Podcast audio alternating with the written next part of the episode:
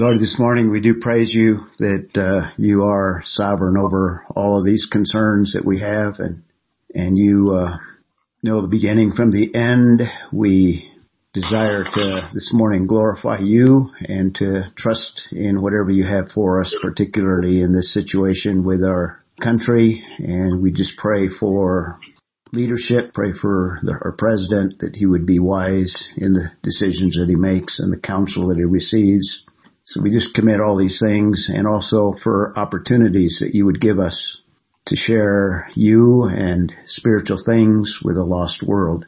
We would desire that you would use all of those in a glorious way to bring people to yourself and to accomplish your purposes.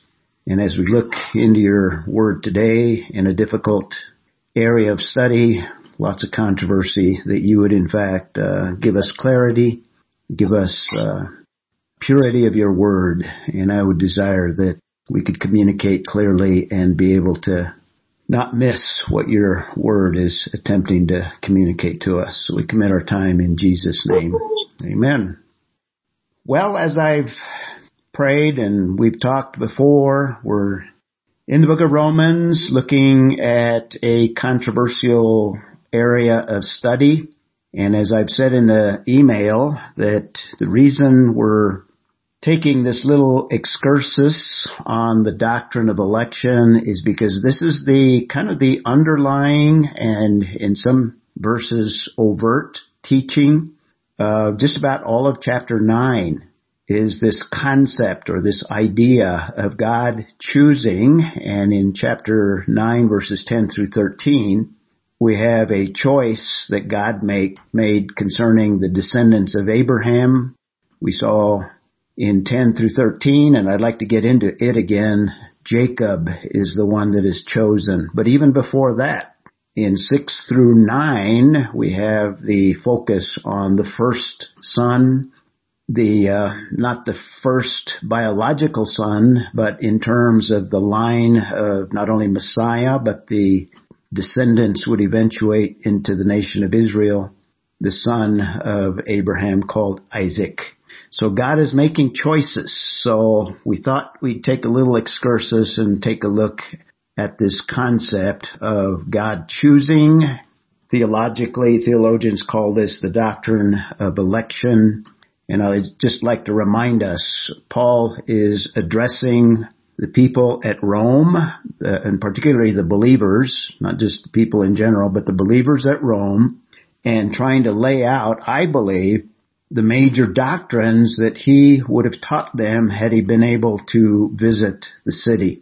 If you remember on the third missionary journey, I think he gives indications not only in the book of Romans, but other passages in other books that he intended to visit Rome, but uh, was kept from it by the Holy Spirit, and he's running out of time and has to go back to Jerusalem.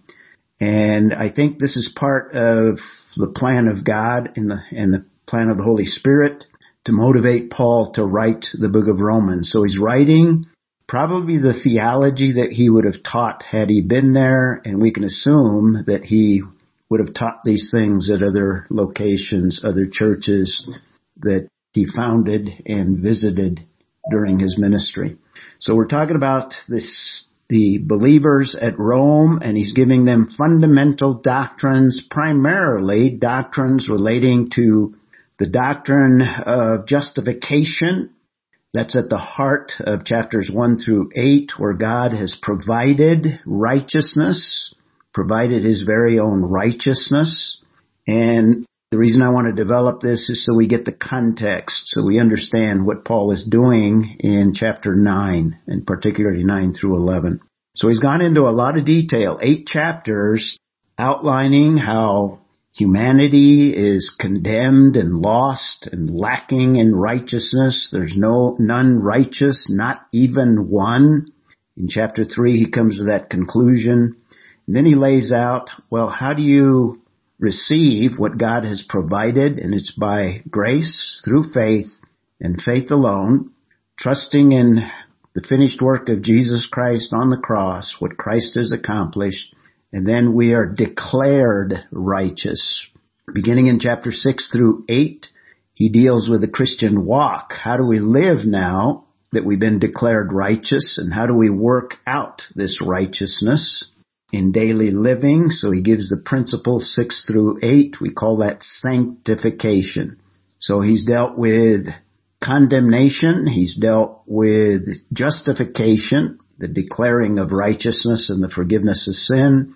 And then he's dealing with sanctification in these last chapters of this major division, six through eight. Sanctification is growing in righteousness. In other words, conforming to the image of Christ. And the question would arise to his audience in the first century in the city of Rome. The question would be, well, what did God do that changed everything? And what about the Jewish people? We thought that the Jews were God's chosen people and now all of a sudden you're allowing Gentiles to come in by faith and faith alone and they don't have to observe the law. What's going on here?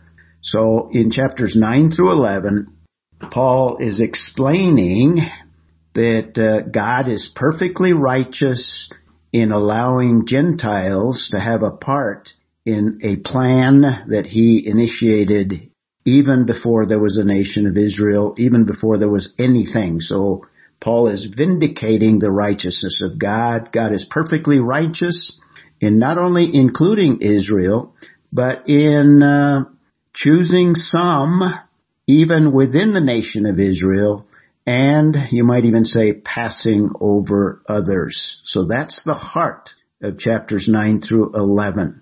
And in chapter 9, the first 29 verses, he focuses on the sovereignty of God God sovereignly choosing Israel and to illustrate this concept, he goes all the way back to Abraham himself.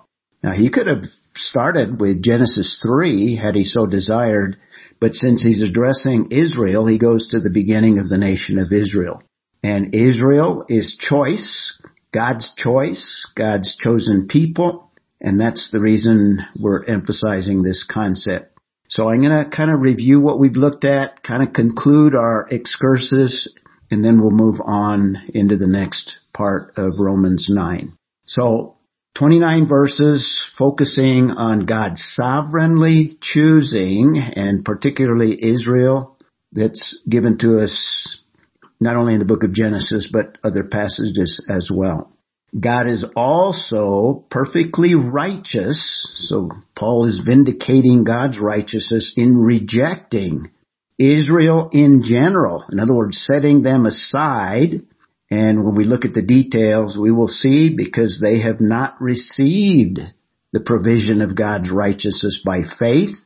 In fact, they continue to try to establish their own righteousness based on the Mosaic law. And as a result, and also as a result of rejecting their Messiah, Israel basically is under discipline in a period of time that'll exist until the fullness of the time of Gentiles or the fullness of Gentiles come in and then God is going to again work with the nation of Israel restoring them so they still have a future and there's a future restoration. That's chapter 11. So the rejection, chapter 9, 30 through 10, 21, or the end of chapter 10, all of chapter 11 focuses on Israel's restoration, where Paul says all Israel shall be saved. Now he's looking at it nationally. All Israel in terms of a national entity, and we know from other scriptures that there are some that will continue to reject. They are not in view in terms of the whole nation.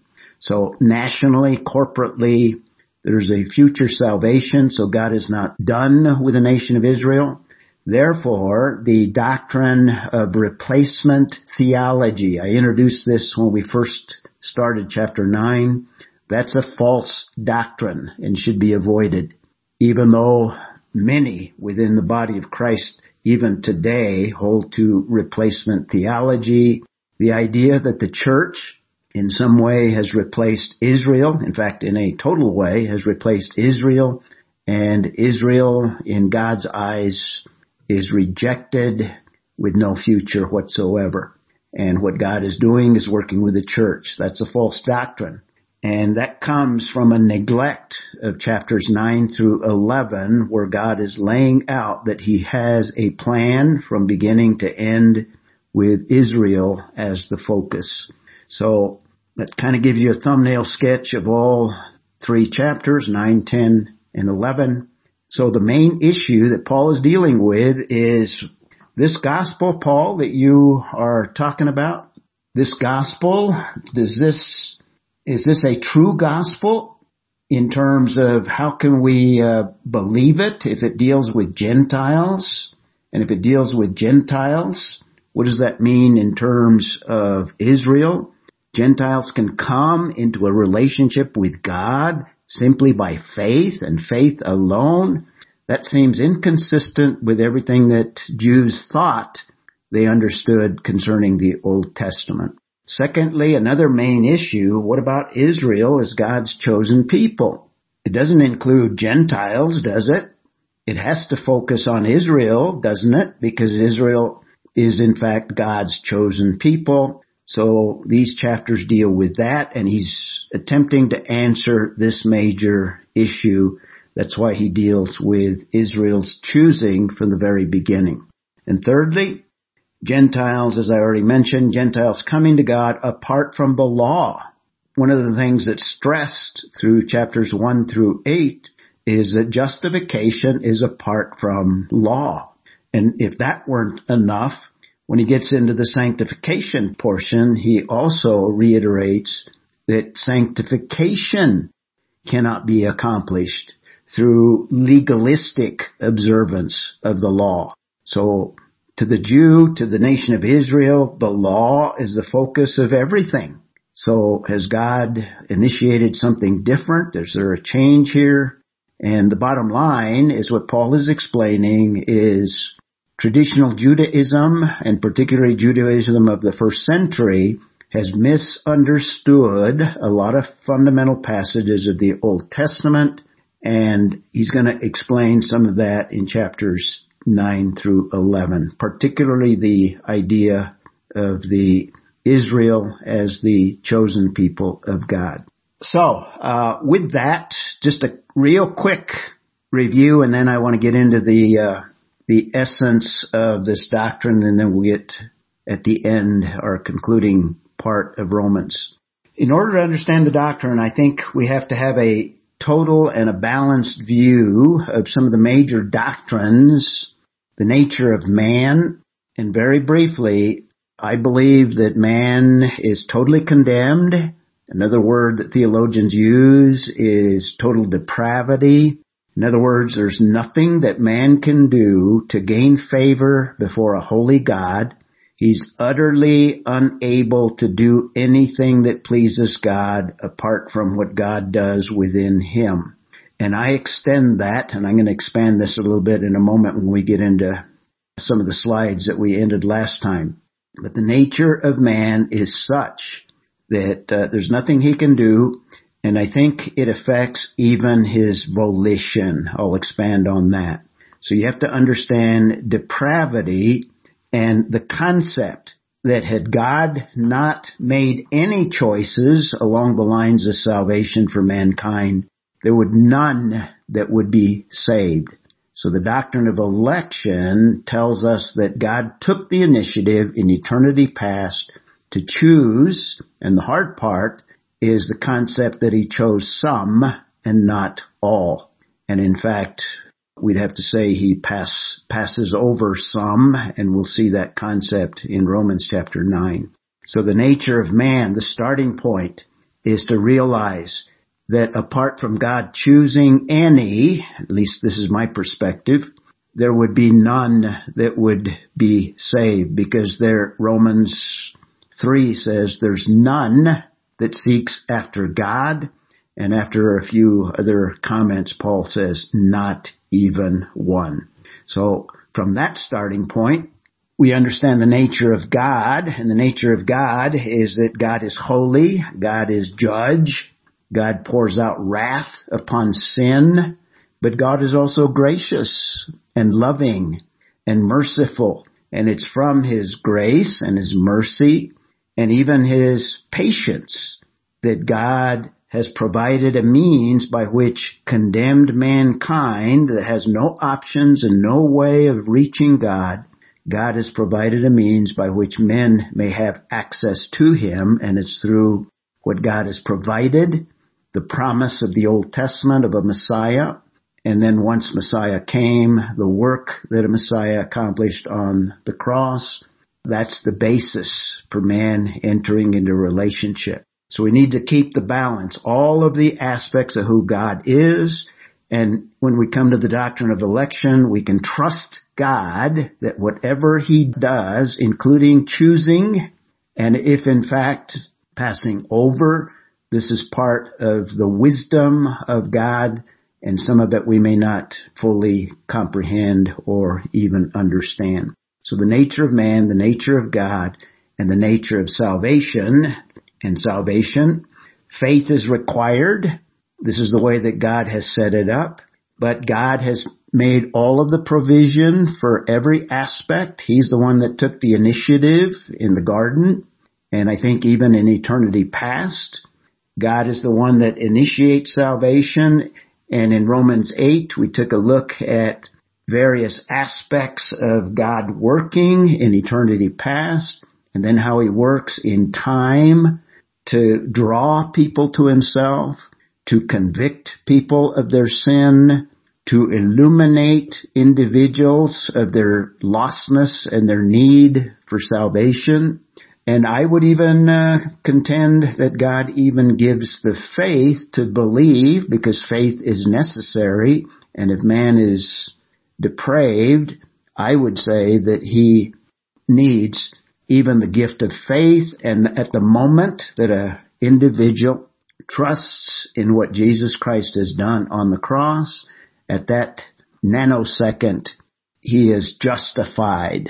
That's Paul's word in the book of Romans. We generally refer to that as salvation. Or we could refer to it as a conversion of heart or John describes it as receiving for the very first time eternal life. So that's the nature of salvation. And in Romans 8, Paul gives us a chain of foreknowledge, predestination, calling, justification, and even something that we have not experienced yet in the future, glorification. All of them are in the past tense, aorist tense and even the future from our time frame is put in the aorist tense as if it is completed and in fact it is as sure as every one of the other links in the chain. So that's the nature of salvation. Gave you an introduction to this doctrine a couple of times ago. We looked at the doctrine of election. We went, most of our time was over the terms that are used and the terms eklegomai and the noun form and the adjectival form, we looked at them. And by the way, there's others that we didn't look at that uh, are also involved. Now there are not many passages that have some of those other terms, but there's others that are synonyms to the, the basic term that the doctrine of election deals with. But I also talked about the concept. The concept is broader than just by doing a word study. In fact, I think it permeates a lot of other passages as well. And we also looked at biblical concepts, large categories that deal with God's election. And the reason I introduce that is because in Romans 9, we have one of those categories as the focus. And we'll be looking more at that in more detail. So I mentioned that this doctrine in its broadest sense, God, you can think in terms of, and I gave you lots of examples, you can think in terms of, in a very broad sense, God made choices. In fact, within the nature of God is God has volition. This is one of his aspects. And when he created man and he created us in his image, he built within us the ability to make decisions and choices, to be able to reason and to select And the way the Bible reveals God is God has volition as well. So there's a general sense. And it begins even before he created. God did not need, if you understand the nature of God, he had no need to create anything outside of himself. He is self-existent. And what that means, he has no need for anything outside of himself. So he had no need for a universe, but he chose and decided to create a universe. And within that, he has a, an entire plan and if you remember, I mentioned within that plan that he has revealed to us includes obviously mankind, but it includes lots of other aspects. And in that revelation, in a general sense, there's lots of passages that speak of the will of God, God's will. There's passages that speak of the purposes of God. God has a plan and a purpose, and it's very specific in some cases general in other cases, but God has a plan where He is exercising volition and exercising a will. And the whole will of God would fall within this idea of God making choices, making selections. I should have mentioned the term eklegomai, the verb, basic, just basically has the idea of choosing from different options. One choice over another. And God has built within man that capacity on a limited, obviously, basis. In fact, all of our aspects are finite and limited. And when it speaks of God, His are eternal and His choices and all of the perfections of God are infinite. And we might even say that uh, we don't have the capacity to understand fully all of the perfections of God, including His will and including these aspects of God making choices and decisions. We see God revealing in Genesis chapter 2 the consequences of sin and after Adam and Eve's sin, then they find themselves basically dead spiritually. In the day that you eat of the fruit of the tree that's in the midst of the garden, you shall die in fact, die dead. It's an infinitive absolute in the Hebrew text there. And when they partook, I believe they died. So we looked at the concept of death in scripture and what does that mean? It affects every aspect of our being, our intellect, our emotions, our relationships, and I would say our volition. And at that point, God reveals to us that part of his plan included a plan of redemption or salvation or justification because all of the elements are there in Genesis 3, but God is the one that takes the initiative, indicating that this is part of his plan. So this is kind of the general sense. And throughout history, we see the unfolding of these choices that God has made, and specifically in Israel, and then we see it worked out and revealed in more detail in the New Testament. And we can group this doctrine where the word is used to describe specific categories, you might say. And there's even a verse that includes angels, the First Timothy 5.21. Hey, uh, before you go on to angels, uh, just go back to Adam for a minute, okay. please. Sure. So, uh, what do you have to say uh, concerning any biblical revelation about how Adam's relationship with God was restored? Not his, not his redemption, but but how his relationship was restored. Well, I think the two go together hand in hand. I think he received now Genesis 3 doesn't, it's not crystal clear, but I think there's a little couple of little indications in there that God granted salvation. What was the other aspect? Salvation, and what what was the other one? My mind. Oh well, it's it, how did he? You know, he he died both. Uh, he he died physically and spiritually. It wasn't apparent that he the rest that physical death yet, but uh, how was he?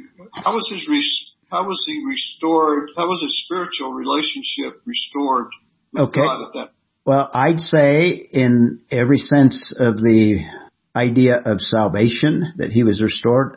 I think Maddie has a question there maybe. But anyway, let me answer it and then I'll get to Maddie if she is going to respond there.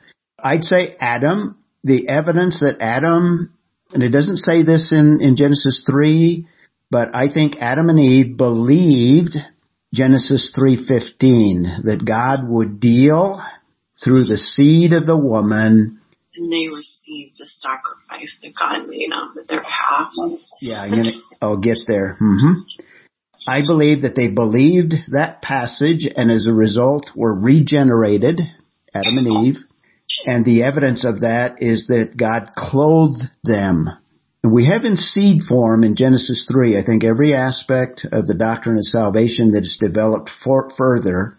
And as you read further in scripture, particularly in the book of Revelation, where clothing or being clothed, and even in Genesis, God clothed them.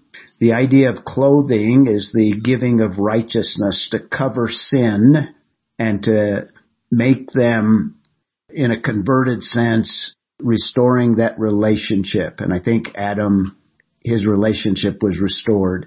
And another evidence in Genesis 3 is the naming of Eve. Her name means life. So he, he trusted that through the woman, the seed of the woman, and through her, there would be life. Life would come. So those little indicators in Genesis 3 indicate a relationship restored but it's God that provided. God took the initiative in addressing them to begin with. They're fleeing. God takes the initiative to speak to them and go through the whole chapter there. So does that answer your question? And Maddie, did you have a comment there? Yeah. So this is Bill. Oh, Bill. I couldn't tell your. Well, okay. You couldn't see my bald head, so. I couldn't see it. You know, so I had a question going back a little bit with regards to your belief that God gives believers the faith to believe in Him, uh, my question is, and I remember you saying after one of the classes, you don't believe in limited atonement. You believe that Christ died for all. Yes. But if God only gives some the faith to believe, doesn't that really simply reduce down to a limited atonement after all? I don't think so because of like Second Peter chapter two, verse one, and there's some there's a couple of other verses as well. So I don't think I think those that are Calvinistic, the ones that are five pointers, it is logical. In other words, it can lead that logically, but if it goes against Scripture, then uh, then somewhere your logic gets a little bit off the rails, if you will. Does that make sense? So I don't think it necessarily leads to that because of uh, some of the passages that we find in Scripture. And, what are the nature of those passages? Hmm? What's the nature of the passages you're referring to? The Second Peter two one, where it basically in the context of false teachers, and it talks about Christ dying for them. Yeah, I'll let you look it up. Ray? Yes. Who's this? Yeah, this Jeff. Uh, I, for myself, and you can correct me if you wish, uh, I tend to link universal redemption and universal atonement to uh, Jesus' position as federal head, as second Adam. Okay. And, and that's just, that's all I wanted to say. Uh, I, I link it to federal headship. Okay, I don't like the phrase universal, what did you say? Universal redemption? Well, unlimited atonement, unlimited redemption. Okay, okay, I, yeah, I, I, I shouldn't have used, okay, is a bad word. But no, the, uh, the technical terms Right. are, uh, right, because when but you I, say, I, I link them both to federal headship. Jesus died for everyone, okay, ultimately, but it's, of course, the rejection of many that they don't get saved. yeah, I can go, I can go with that. I would agree with that. Good, okay. I guess that um, I have a little bit of a difficulty with that with regards to God's nature of being loving and scriptures that say, for God so loved the world. Yes, Now, I agree with you that God chooses those who will be saved. So we're, we don't have a difference there. Right. It's just that if God so loved the world, clearly God did not have to save And as you said, if God did not choose to save, no one would be saved because it would make sense that God, if he chose not to save, would not send a savior and therefore there would be no finished work of Christ upon which to base salvation.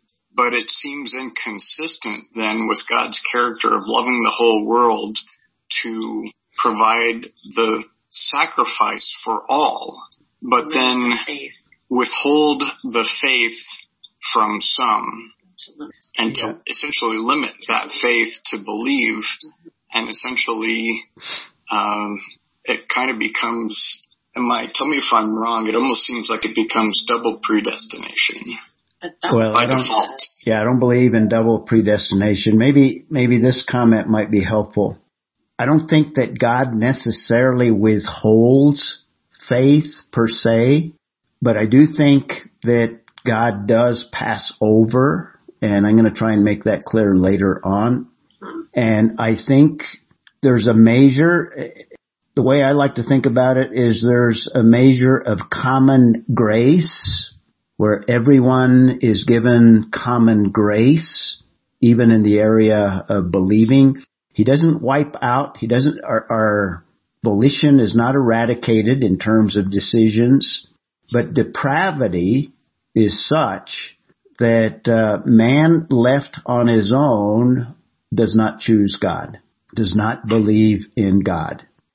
God clearly must be the initiator and is the initiator in salvation. Right. Since, and that, that would be the point of Ephesians 1 4, for he chose us in him before the creation of the world. Right.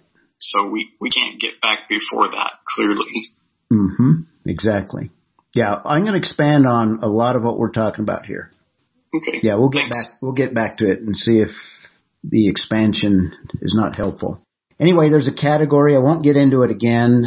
Just real quickly. I just wanted to get over this real quick. You can look at that 1 Timothy 5:21. There's a couple of ways of taking it. I gave you kind of the two possibilities there. There's even the category of Christ, and one of the passages is the Luke 9:35. I gave you a couple of others as well, and there's others, by the way, that I didn't give you where it, there is a sense in which Christ is God's selection. And I use these two, these are two categories. Well, let me backtrack a little bit. When it talks about the doctrine of election, it does not always refer to choosing for salvation. It is simply passages where God is choosing something. And it, I believe that it is always for a purpose as well. There's always a purpose. It's not random. It's not arbitrary, but there's always a purpose. And in the case of angels, angels aren't saved. Demons can't believe. Demons are locked into their lostness. So the choosing has to be something along the lines of God selecting some for preservation is a good way of maybe viewing that if in fact there is a choosing there. Now that verse could also refer to them as select or in that qualitative sense. I told you that last time. Similarly to Christ, Christ is not chosen for salvation. Christ is chosen in terms of the Savior, basically, the one that would provide the means, but the word, I think the noun form is in reference to Christ in that Luke passage. So there's a sense or a category of Christ. It's not for salvation, but for a multitude of purposes at the heart of it is basically to be the means by which God would save. Similarly, also we have several individuals for particular tasks, and I included even Cyrus when I gave some of the passages where the word is in that context. And there's a variety of others, individuals like Moses and David and obviously Abraham, which is the focus in Romans chapter 9. And then there's the category that I didn't give a lot of detail because we're going to expand this category that refers to the nation of Israel. That is the focus of Romans 9. And as we get through Romans or go through Romans 9, my intention is to bring out some of these passages, but very clearly, I don't even know if I gave you a passage concerning the choosing of Israel. Let me look for one real quick here. Okay, here we go. Deuteronomy, this is the verse I was looking for. Deuteronomy chapter 7, 6 and 7. And remember, this is written as God is preparing the nation of Israel to enter into the promised land. They're not even a nation yet. They're on the verge of entering the land and it's not until they have the land that they're a full-fledged nation because you have to have a land to be a nation. But Deuteronomy 7, 6 and 7, for you are a holy people to God. In other words, God has set them apart from all of the other peoples. Then it goes on, the Lord your God has chosen, and we have the Hebrew word, Bachar, the Lord your God has chosen you to be a people for his own possession out of all the peoples who are on the face of the earth. Very clear selection, choosing from the options of all of the other peoples. God chooses the nation of Israel. Then verse 7, for the Lord did not set his love on you, nor choose you, there's Bachar again, nor choose you because you were more in number than any of the peoples, for you are the fewest of all the peoples. In other words, I think he's implying here that uh, the selection is not on the basis of them, and there's other verses as well that kind of expand upon that. The idea that God simply chose freely, sovereignly, a people, and in fact created them via Abraham, Isaac, and Jacob. So that's a major category. And there's lots of verses in the Old Testament and Romans 9 is kind of the focal point in the New Testament. I also mentioned that the, the New Testament, Ephesians 1 4, referring to believers, and there's here's where a lot of the controversy lies in terms of this doctrine, and that's what I want to expand next. So the concept in the New Testament, in the, the church age, God selecting believers in what sense and what is meant by Ephesians 1 4. And I want to kind of deal with this doctrine in relationship to the believer and, and then we'll go from there to Romans and this will complete kind of this overview or this excursus on divine election or the doctrine of election. The common view is that God, and this is very common in the body of Christ and even within our circles of the most conservative uh, Bible believers, God foresaw those, in other words, in terms of his election, he foresaw, using even the Romans 8 passage that we expounded, God foresaw those who would choose him. In other words, in his omniscience and in his foreknowledge, God sees who is going to choose him, and then on that basis, he chooses them. That's very common, and in fact, probably many of you would hold to that idea as well. Now, I have a little bit of a problem with that, and I want to expand, and here's pretty much where we left off. And it may not have been clear last time, but I'd like to go through my chart here and then we can uh, get into the, the Romans passage. And hopefully, I probably won't answer all the questions because there is a tension here that like the doctrine of the Trinity, how do you understand God existing in three persons and yet still one? This kind of doesn't add up mathematically, you might say, or it's hard to put together. The doctrine of God's sovereignty and human responsibility. How do you put the two together? There's a tension there. And I think there is a tension in this doctrine in some of these areas. And uh, we fall sometimes on one side or the other, but I think like the Isaiah 55 passage, some of these things may be beyond our, should we use the word pay grade or beyond our human finiteness. So there'll be some tensions here that I will not be able to resolve and I'll give you two options and I'll leave it up to you to decide which one makes the most sense to you. So I've got option number one and option number two. Option number two is where I land in the tension. And I'm talking about two options within the most conservative, the most theologically placed closest to all of us that are part of this group here. First of all, dealing with the depravity of the will, option number one, and I think you alluded to this, Bill, there is a capability. In other words, depravity does not, and we might say eradicate, even though I don't believe that our will is eradicated as well. I don't think that's the case. But the will has the capability to believe. And I would say that depravity is such, and I would base it on uh, Genesis 3, where death affects every aspect of who are who we are. Our intellect. Now, it doesn't mean that our minds or, or our intellect is eradicated by the fall. And I would use an illustration that there are brilliant unbelievers. In other words, they have a magnificent capacity to reason and to think and to accumulate knowledge so that the mind is not eradicated in any way.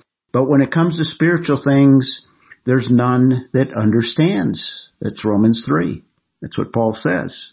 In other words, to understand spiritual things, to understand even the import of the gospel message, man is incapable. So the, the intellect is not eradicated. I would say similarly, the will is not eradicated, but in terms of a capacity to believe, the passage goes on. There is none righteous, not even one. There is none who understands. There is none who seeks for God. All have turned aside. All have made the choice. All have turned aside. Together they have become useless. That's kind of the end product of the decisions. So I would say that depravity, I would call it total in that man is even incapable of believing and God in his working in an individual, I could even go to the extent of saying that he gives faith. Now let me give you one passage that I would base that on.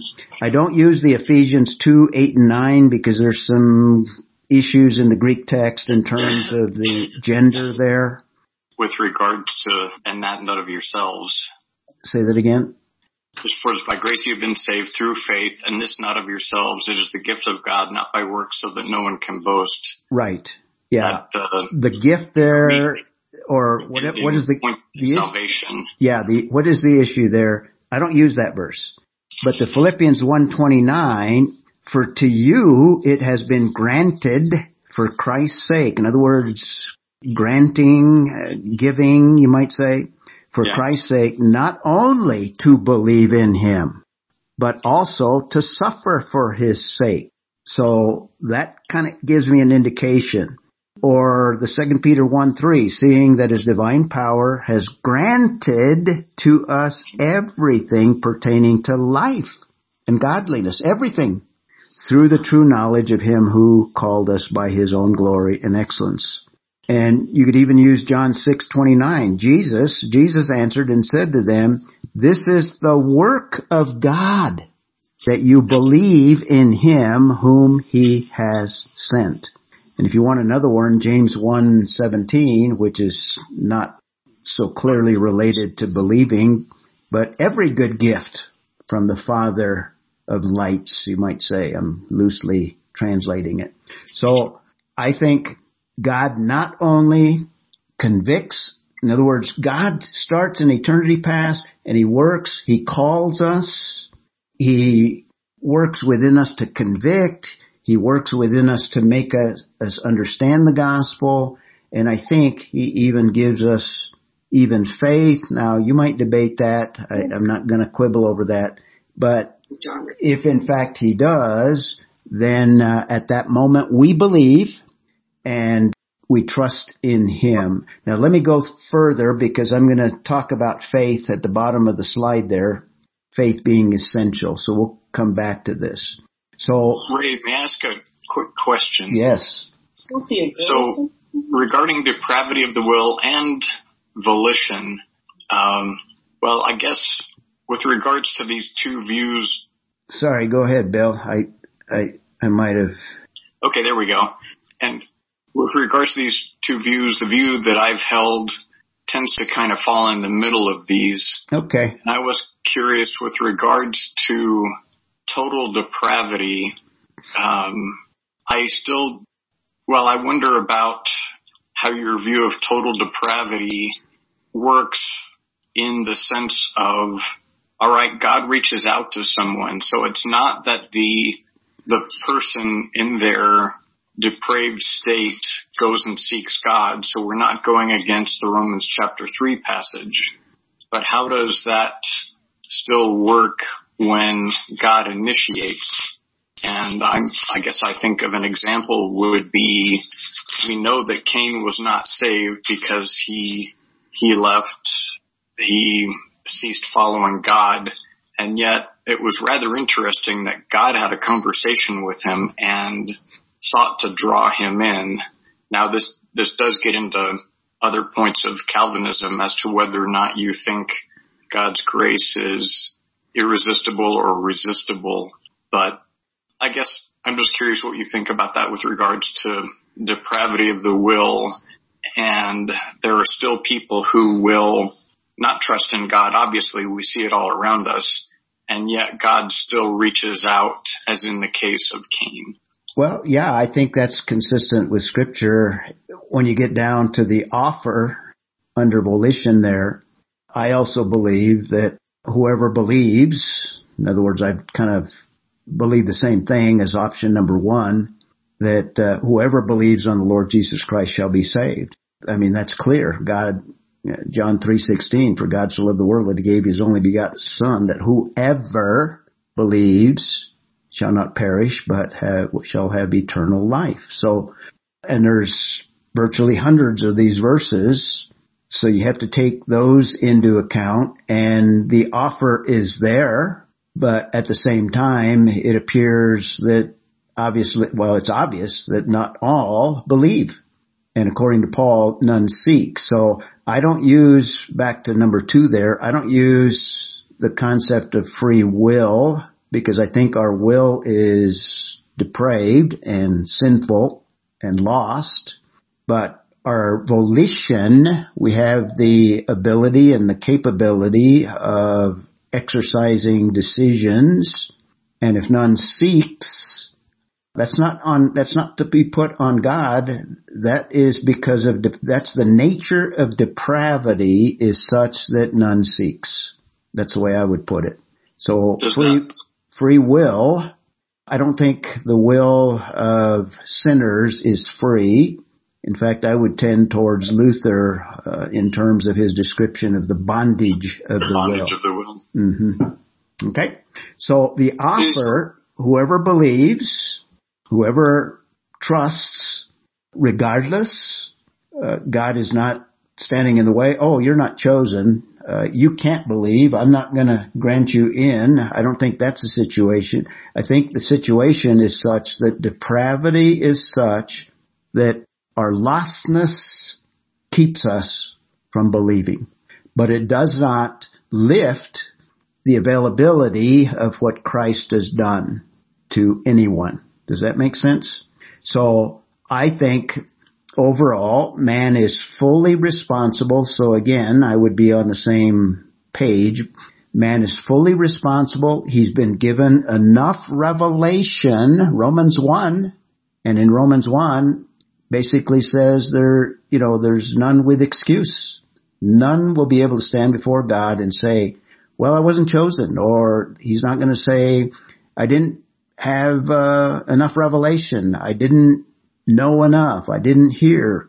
No one is ever going to be able to do that based on general revelation. And I think many will have the gospel message presented to them as well, and they have rejected it because of depravity. So man is fully responsible and God is not responsible for choosing them for damnation. And that's that double predestination. Predestination idea. Man is fully responsible. So, So those I- two, Go ahead. and this is Bill, That's okay. those two areas, volition and responsibility, uh, provide the biggest rub for me with regards to Calvinism. I believe that God is fully just, and I agree that no one will be able to look at God at any point and say, you cheated me That's right. have a difficult time with regards to the concept of volition and God giving the ability Giving to gift. believe Yeah. Okay. I, I into yeah. God's justice. Yeah, there is a tension there, and I'm just telling you, I will fall on that side. You're falling on the other side.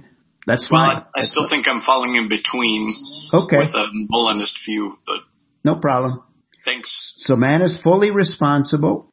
Option number one in terms of salvation, it's God from start to finish, but man must believe. And I would say that the work is totally of God, even down, and I will grant you, uh, I don't have a problem with that, God and belief, but I would say there's an element where God grants or convinces me that this is the only option and gives me everything that I need to believe. Does that make sense? Is that possible? So I would view it as a total work of God from election, foreknowledge, to calling, to justification, to believing, and to uh, glorification. So faith, I think, is essential. I think it's crystal clear in scripture. There's hundreds of passages in the Gospel of John itself. So it's essential. It's required. I, I would go along with that and use the same verses. Man must believe. It's required in order for salvation. And the next page here, what is the basis of this election option number one foreknowledge. And I, I'm not sure if everyone in number one would say that's all that's involved foreknowledge and those who believe the basis of, in other words, the necessity of belief and foreknowledge. I would say sovereign choice. In other words, God choosing in eternity past or before the foundation of the world, if you want to use the Ephesians 1 4 passage, and it's not on the basis of God foreseeing who would believe or on the basis of anything in man. This will be developed further in Romans chapter 9. Now again, Romans 9 deals with Israel, so whether or not that also applies to the individual, uh, we'll talk about that when we get to the passage.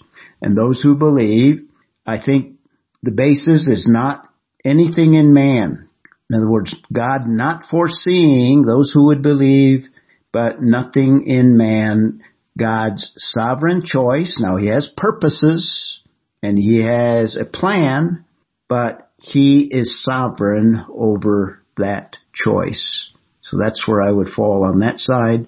And I would say that God's choosing, there are many things that God chooses with a variety of purpose.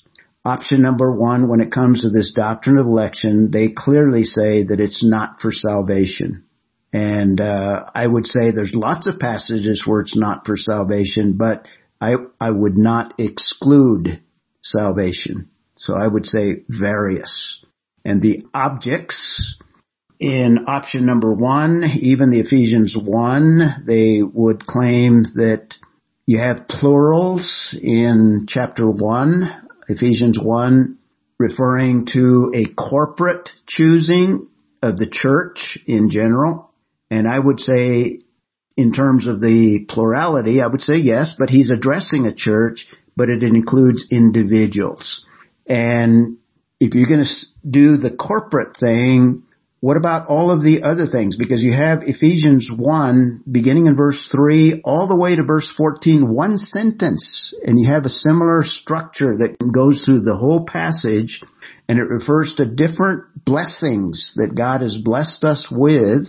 The one that starts off is the doctrine of election, but you have predestination. You have redemption. Is redemption corporate? I could see where you would be consistent and say that predestination would be corporate, but what about redemption? And what about all of the verbs? You have subordinate clauses from 3 to 14 where you have these verbs. They're all in the aorist, past tense. They all are similar. They're all plural. Are, are those references simply to the church or are there individual application like the redemption all the way down to verse 13 and 14? The sealing, is that corporate? The inheritance that is referenced in there, is that corporate simply? So which are and which are not? I'd say if you want to look at them corporately, I have no problem, but I think it also works itself down to the individual. And I think Romans 9 is going to support that idea when we get into some of those passages as well. So Romans 9 specifically, corporate Israel, yes. In fact, I'm going to stress that. But does it eliminate the individual? I would say probably not. And we'll discuss that as we get into Romans 9. So number one, uh, does this glorify God? I'd say yes, absolutely. It definitely does. And I would say that option number two glorifies God even to a greater extent because God is credited with even granting faith.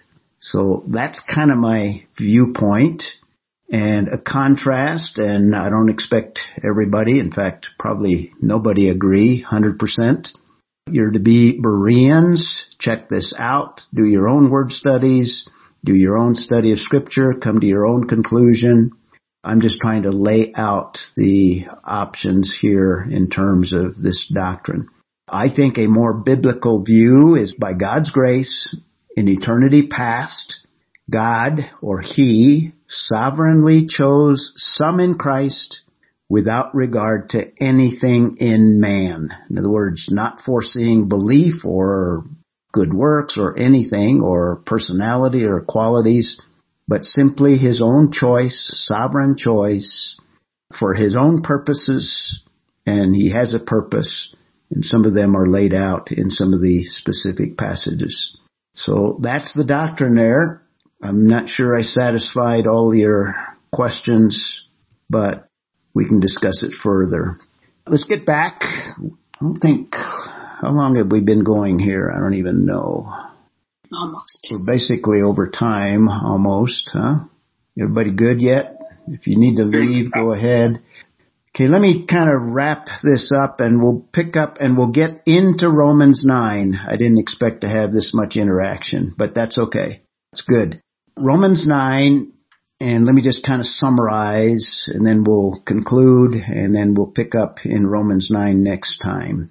Obviously, in the major division of vindicating God's righteousness, chapter 9 through 11, the verses that we're in, verses 1 through 29, we're in the middle of it. We're actually closer to the beginning.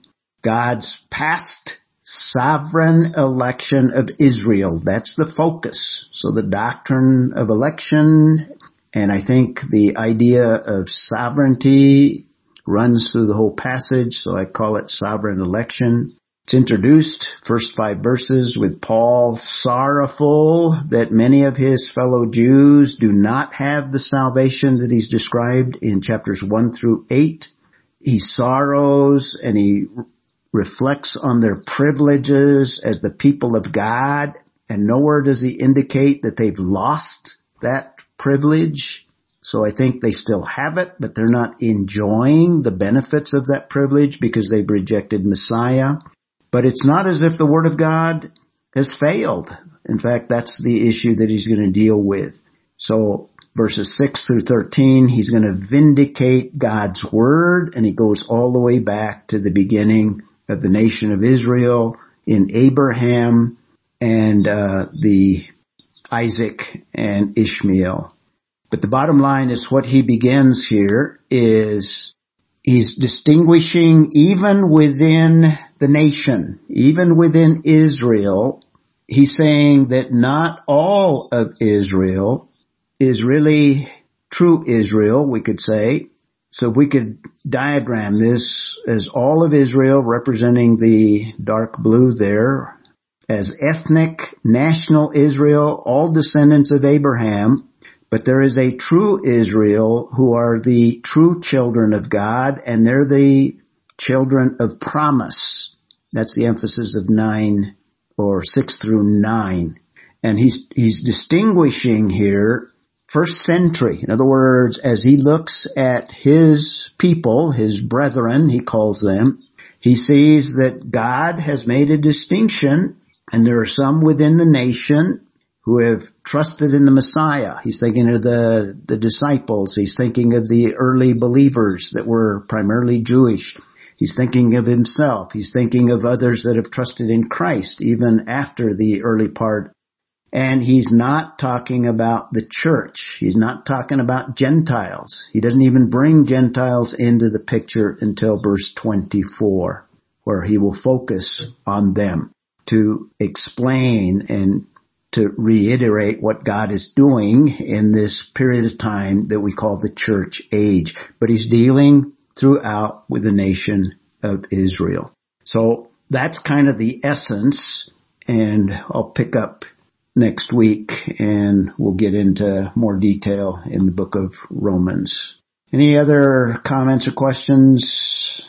If I didn't answer all your questions, I gave it my best shot and hopefully uh, the Holy Spirit will enlighten you further as you think about it and make up your own minds. No comments? God's election should cause us to trust His sovereign plan. We may not understand every aspect of it, but we still should trust Him. Anyone uh, desiring to close for us today? Father, Father God, reveal to us the truth of your scripture. Show us um, your um, your plan as much as we need to know of it, and uh, give us a um, a peace and a comfort in leaving the details to you. There's some things that are not for us, and uh, we we embrace that. And thank you most of all for your love for us and for revealing um, your love for us through the scriptures. And uh, send us out now into the lives of others who profoundly need to know about Christ. And we pray it in Jesus' name. Amen. Amen. And I appreciate that prayer. Hope you all have a good week. Anyone want to say goodbye before we sign out here? Goodbye, Paul. Oh, there we go. Hey, everybody, have a great week. You too, Jeff. Yep. See y'all later. Bye. Goodbye, Jeff. Bye. Bye. Bye, everyone. Bye, everyone. Bye. Bye. Bye. Good to see you all. You too. Good to hear you. Thank you. Bye. Thanks, Ray. That was very, very good. Was it? That was, yes, it was. Thank you.